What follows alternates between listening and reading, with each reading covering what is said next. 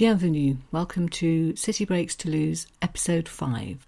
I'm going to call this episode From Woad to Outer Space because I'm intending to offer a mixed bag, a smorgasbord, if you will. Actually, that's not a very French expression. Okay, then, a buffet of a whole range of things which combine to tell us the story of the city of Toulouse. I noticed when I looked around the tourist office and some of the guidebooks how many different museums there are in the city, and I realised that between them they tell the story of how Toulouse has grown up and become what it is today. So I'm going to pick out no fewer than nine places which you might wish to visit, museums or sort of museums, and talk a little bit about the various things which they represent and what place they've played in the history of the city. And to round off the episode, a little biography of a famous pilot connected to the city, one Antoine de Saint Exupéry, whom you might have heard of more in connection of the books that he wrote. Famously, most famously perhaps, he wrote Le Petit Prince, The Little Prince, but in his daytime existence he was a pilot. He was flying the night mail from Toulouse to Africa and South America through the 20s when aeroplanes were much more rickety than they are now in the early days. And he wrote about that too in a book called Vol de Nuit, Night Flight, and I'd like to finish with one or two extracts from that. Okay, so back to the 15th century first, and let's consider the plant Isatis tinctoria, to give it its Latin name, which we call woad and which the French call pastel, because out of woad in the 15th and early 16th centuries grew up an industry which made Toulouse actually much, much richer than it would have been otherwise and contributed, for example, to the fact that some of the merchants could build those lovely hôtels particuliers, those rather fancy houses that were cutting edge 15th century architecture, some of which you can still see today. So, woad had been used medicinally in the area before that, but in the 15th century it was discovered that from it you could get a rich blue dye, and that was important because until then the colour blue for art and textiles and things could only be found from much more expensive ingredients imported from many miles away. So they set about cultivating woad. It was handy that the soil and the climate around the city were ideal, and they realised that you could crush the leaves and leave them to ferment for three or four months and then press out a sticky blue dye which could be used for all kinds of manufacturing purposes. And on the back of this and the fact that it was exported all over the place, Toulouse became very well off indeed. The Rough Guide, for example, puts it like this Demand from textile manufacturers across Europe brought staggering wealth to the region. It's believed that some 30 to 40,000 tons of the stuff were exported or shipped away.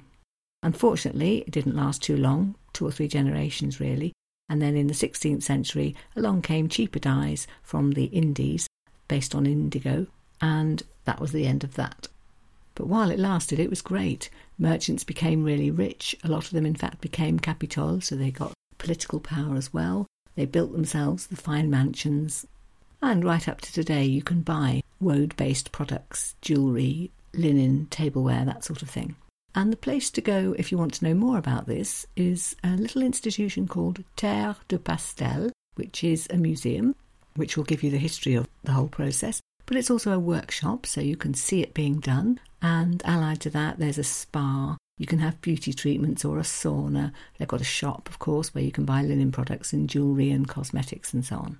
So, Terre de Pastel, if you want to know about woad. The other natural product for which Toulouse is very famous is the violet. That actually dates from much more recently, but nevertheless, the flower has become the emblem of the city, so you see it often on tourist brochures, on references to Toulouse from other parts of France.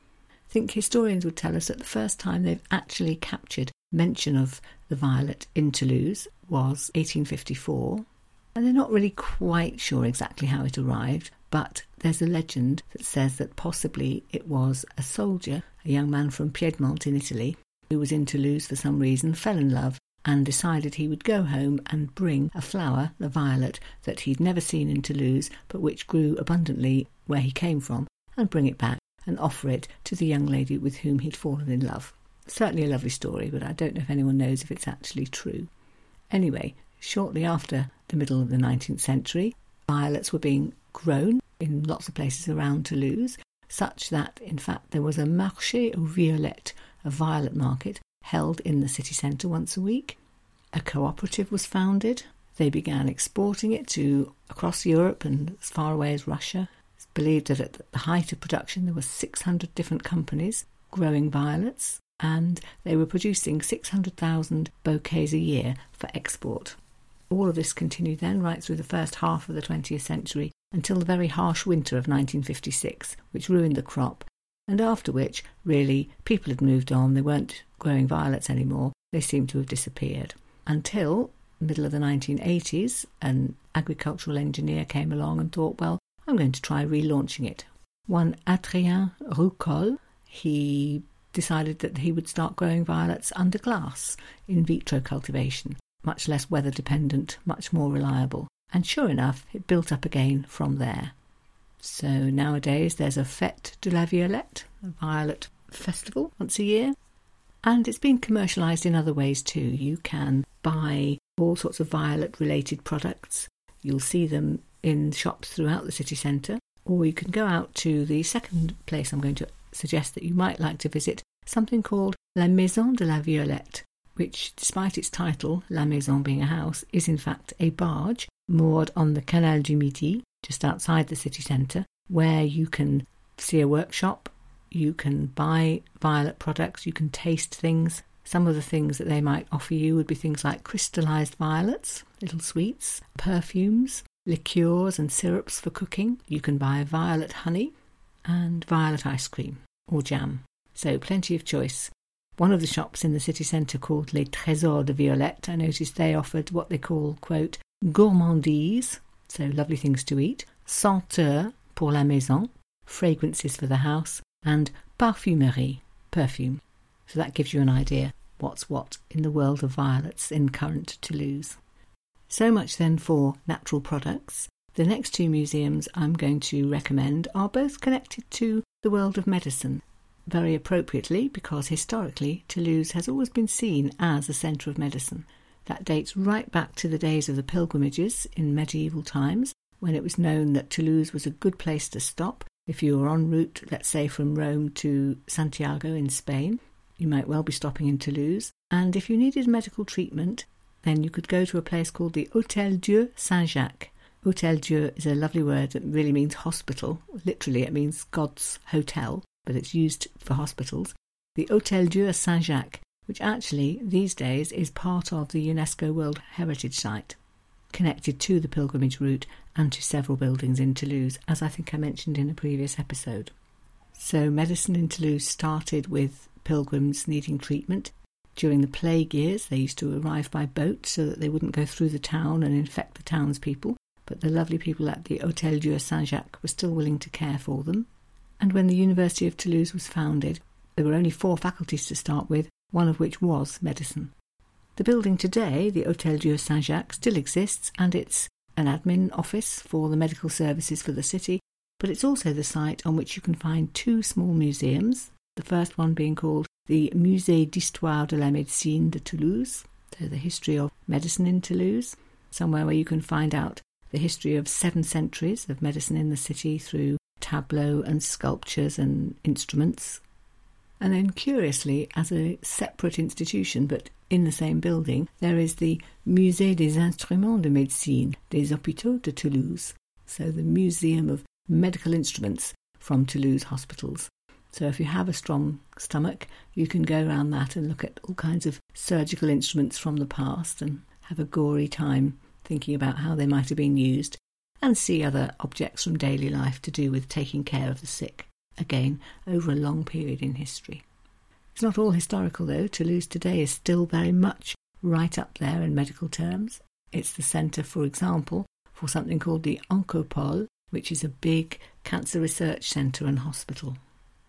Moving on, but staying scientific, the fifth place I wanted to suggest that you might be interested in visiting is somewhere called the Quai des Savoirs, the Key of Knowledge, key as in Riverside rather than door opening, um, which is a science museum, opened relatively recently in 2016, I think, where there are all kinds of exhibitions on scientific topics, lots of interactive experiments, a big area for children.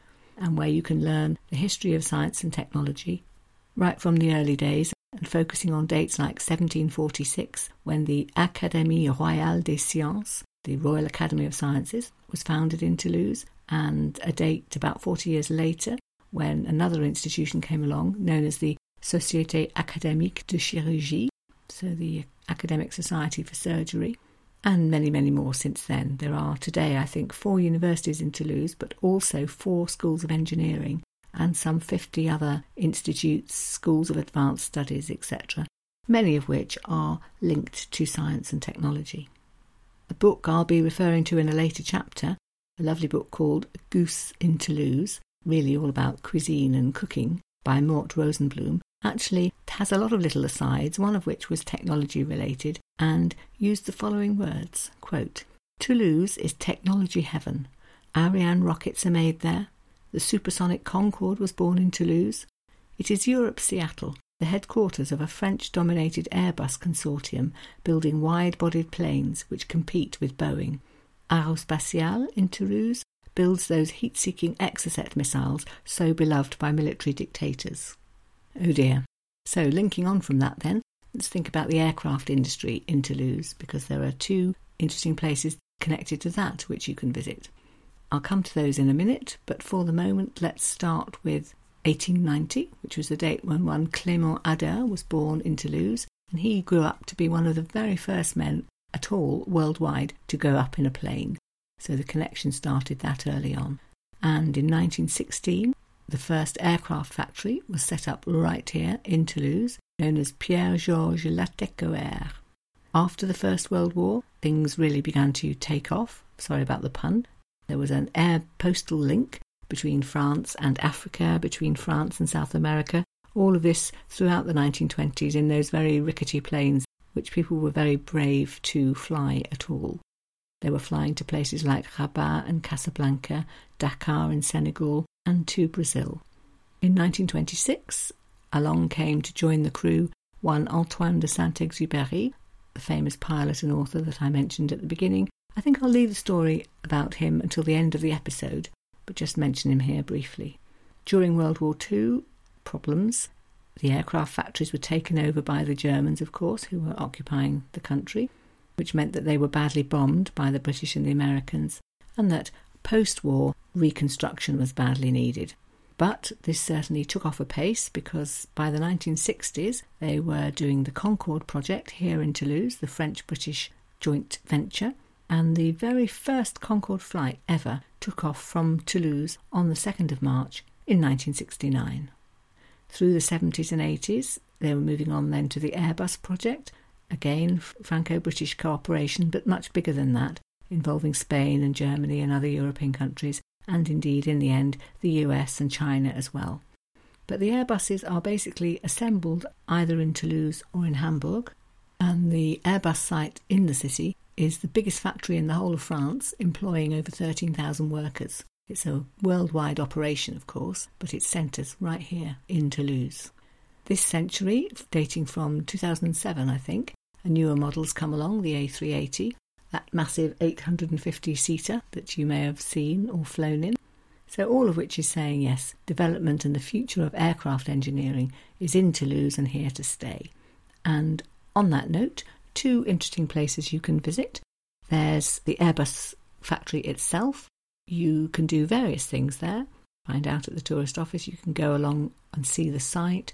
You can even watch production. They've got what they call a big panoramic viewing area which you can go up to and from which you can see the Airbus 380 assembly line. Or you can tour the site in a bus with a commentary and see all sorts of things from how it's designed to how it's assembled to the delivery centre and really get a sense of the massive company that it is. So that's Airbus, and linked to that, very close by, both of them outside the city centre, but quite easy to get to, is something called Aeroscopia. So that's a museum all about the history of aviation starts with the birth of Clément Ader in the 1890s, goes right up to today. All sorts of things to see there, most notably 25 or more actual real aeroplanes. That's the place where you can go inside a Concorde or get up onto an Airbus and have a look round. Lots of film footage and interactive areas where you can go behind the scenes on a flight or investigate the future of flying, etc., etc. Then, allied to the aircraft industry, is the space technology industry, also very big in Toulouse. In 1968, just as Concorde was coming on stream, they set up something called the Centre National d'Études Spatiales, so the National Centre for Space Study, CNES for short, right here in Toulouse. And today there are all sorts of companies and operations centred on Toulouse, working often internationally, involving up to 40 other countries.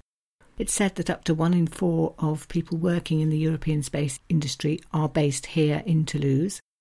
And as the space industry tends to do, it's spawned all kinds of related companies using some of the technology that's been invented. Things like meteorology, navigation, telecommunications, all of these things operate in the city. I guess once you've got a highly educated workforce, then they move about and do other things as well. So, if you want to know more about the space industry in Toulouse, then the place to do that is somewhere called La Cité de l'Espace, or Space City.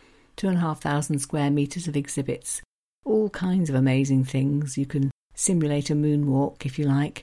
You can train, spot the inverted commas, be an astronaut, there's a life size spacecraft parked outside, so you can clamber about in that. There are exhibitions on the life of astronauts on an international space station. There's a 3D IMAX cinema, there's a planetarium, anything you want to know about what's out there and how you can get there, you can find out in the Cité de l'Espace. So that makes my eighth recommendation, leaving just one. And actually, we've been getting more and more high tech and futuristic but for the last one, I'm going to go back a little and mention something connected to the aspect that maybe would be the thing that most people, or most Frenchmen anyway, might mention if asked, What do you think about when you hear the word Toulouse? And a good number of them would say, Well, for me, Toulouse is le rugby, rugby. It's said, for example, that if you ask a Toulousain how big the Place du Capitole is, the answer you're quite likely to get is Oh, it's about the size of a rugby pitch, because it's certainly true that in the city of Toulouse, rugby is king. They have a rugby team who have won the French championships and the European championships loads of times, a team in which many of the players are actually part of the national team as well, and they're really known all over the world. They play in red and black. You might spot that if you fly into Toulouse. There's a shop at the airport full of just Toulouse rugby kit and memorabilia. And those two colours have been carefully chosen actually. They have a historical link. They were the traditional colours of the Capitole in old days. And the history of rugby in Toulouse, again, something that a lot of Toulousains will be able to tell you. Name all the great players that have gone through their city, brag about all the famous victories, etc. And maybe mention to you that, did you know, Toulouse has its own newspaper dedicated to rugby. This isn't a new thing, it was published first in 1929 and it's still going strong. It's called Le Midi Olympique, should you wish to look out for it on newspaper stands. So, if you want to know more about rugby then in Toulouse, you can visit the stadium, which is called Le Stade Ernest Wallon. Again, you can arrange that through the tourist office. And if you go, what you'll be doing is learning the history of the club, learning all about the famous victories and the players. You can see the stadium, I think with certain packages you can actually go and see a training session if you wish, or of course you might decide to just try and get tickets and go to a match. So that then is my ninth recommendation. I think you'll agree that there's really quite a range of aspects that make Toulouse an interesting city. So, going from the woad from the 15th century and the violets of the 19th century to the early days of flying, taking in the history of medicine along the way, of course, and then the very futuristic current air travel, space travel, and by way of contrast, rugby. So, something for everyone, I hope. To finish off the episode, then, I'd like to go back to the story of the early days of flight, which was very much connected with Toulouse, and to talk about Antoine de Saint Exupéry, who wasn't actually born in Toulouse. I think he was born in Lyon, but it was in Toulouse that he did most of his, or from Toulouse, I should say, that he did most of his flying. He is mentioned in the exhibitions at the Aeroscopia, but I think it'd be nice to know just a little bit more about him because he was an amazing man with a really interesting and ultimately rather poignant history. So he was born in 1900. At the age of 21, he joined the French Air Force and trained as a pilot. Not long after that, he went to the commercial sector, joined the company I was talking about, the Compagnie Latécoère, which flew night mail from Toulouse to Senegal first. He rose up the ranks there, became their area director for the Argentina run, and in 1931 he wrote a book, Vol de Nuit, Night Flight, based on his experiences of flying those early planes in the 1920s, such long distances to South America and to Africa. He was obviously a bit of a daredevil. In 1935, for example, he made an attempt to break the flying record from Paris to Saigon. And during that flight, unfortunately, he crashed in the desert somewhere in Libya. He spent four days wandering about, he and his mechanic, but in fact they were rescued I think just very fortunately somebody came across them and helped them to safety, and he wrote about that experience in one of his other books called Terre des Hommes. That was fairly autobiographical, but it popped up as well in what is probably his most famous ever book, Le Petit Prince, The Little Prince, a children's story. If you know that book, you'll know it's all about a little prince crash landing from another planet onto Earth and finding out what it was like here. In 1940, after the fall of France, Saint Exupéry fled to America, but in 1943 he came back. Well, actually, he went to North Africa and worked as a reconnaissance pilot for the American forces, so he was able to put his flying skills to use for the war effort. What turned out tragically to be his final assignment was a flight down the Rhone Valley. He was asked to go and get intelligence on German troop movements there, and he set off on the 31st of July 1944 from an airbase in Corsica and was never seen again. It was a mystery for years what had actually happened to him. Had he been shot down? Had he committed suicide? Had he just had an accident? Nobody knew. And I think it was probably written off as being one of those mysteries that would never be solved. But in fact, there is a postscript, well, actually, two postscripts, because early on in this century, the early 2000s, a fisherman out in his boat found an identity bracelet belonging to Saint Exupéry in the sea somewhere near Marseille. So a search was conducted, and in fact, they did manage to find his plane in the end as well. Naturally, that was in the news, and that prompted a German previous fighter pilot to come forward and say that actually he had been responsible. He had shot down Saint Exupéry's plane on that date, the 31st of July, 1944. So, in the end, we do know what happened to him. And how ironic that after all that dangerous flying in the very early days of the 1920s in rickety planes to such far flung destinations, it was while flying along the coastline of his native France that he was actually killed. He He's remembered today, I think, much more for his writing really than for his flying. But the two are inextricably linked because he wrote several books about his exploits in the air. One of the very famous ones, Vol de Nuit, Night Flight, is about a pilot called Fabien who's delivering the mail to Patagonia, takes off from Toulouse, flying to South America during a storm. The pressure's on because a lot of people think that night flights are not safe, and Fabien's boss, Riviere, who's keeping an eye on the flight via the radio, is very keen to show that it can be made to work, so Fabien's under pressure to deliver. Then radio control gets lost, and it's very much about a man confronting danger completely on his own, lost up in the skies in dangerous circumstances, and how he's going to cope. It becomes the epic struggle of an individual against the dangers, and a piece of writing on courage, really, and to what extent it's worth risking your life for the sake of an idea or for being loyal to your company. And it's beautifully written, so I wanted to end by just quoting a couple of passages from the book, perhaps to whet someone's appetite and inspire you to go and find it and read the whole thing. So here's a section from the point in the book at which the pilot Fabien begins to realise quite how badly wrong things might be about to go. Quote, it seemed to him that even the material things around him were revolting against him. With each dive, his engine vibrated so strongly that the whole plane was seized with trembling, as though it were angry. Fabien exerted his strength to control the plane, with his head stuck down inside the cabin and staring at the horizon on the gyroscope, for outside he could no longer distinguish the mass of the sky from that of the earth. He was lost in a darkness in which everything was mixed up together. But the needles on the dials showing his position were swinging back and forth more and more rapidly, so that they became difficult to follow. Deceived by them, the pilot thrashed about, lost altitude, and was gradually dragged down into the darkness. He read his altitude, which was 500 metres. It was the same height as the hills. He felt them rolling towards him in dizzy waves.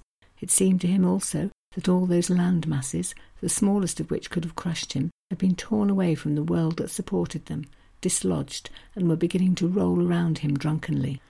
They were starting a profound dance around him and enclosing him more and more tightly in their grasp. There's a moment a bit later on in the book when, just before the plane is lost forever, the last that we hear from Fabien, the author describes him flying along above the clouds, transfixed by what he calls the snowy whiteness, and just taking a moment to enjoy the beauty, even though, as he himself says, they're doomed, they're done for, they're not going to be able to land. Here's a last quotation then from the pilot. Quote, It's too beautiful, thought Fabien. He was wandering among the masses of stars, densely packed together like a treasure trove, in a world in which nothing else, absolutely nothing else, was alive except him and his comrade. They were like those thieves in the towns of fables who are walled up in a chamber full of treasure, but do not know how to escape from it.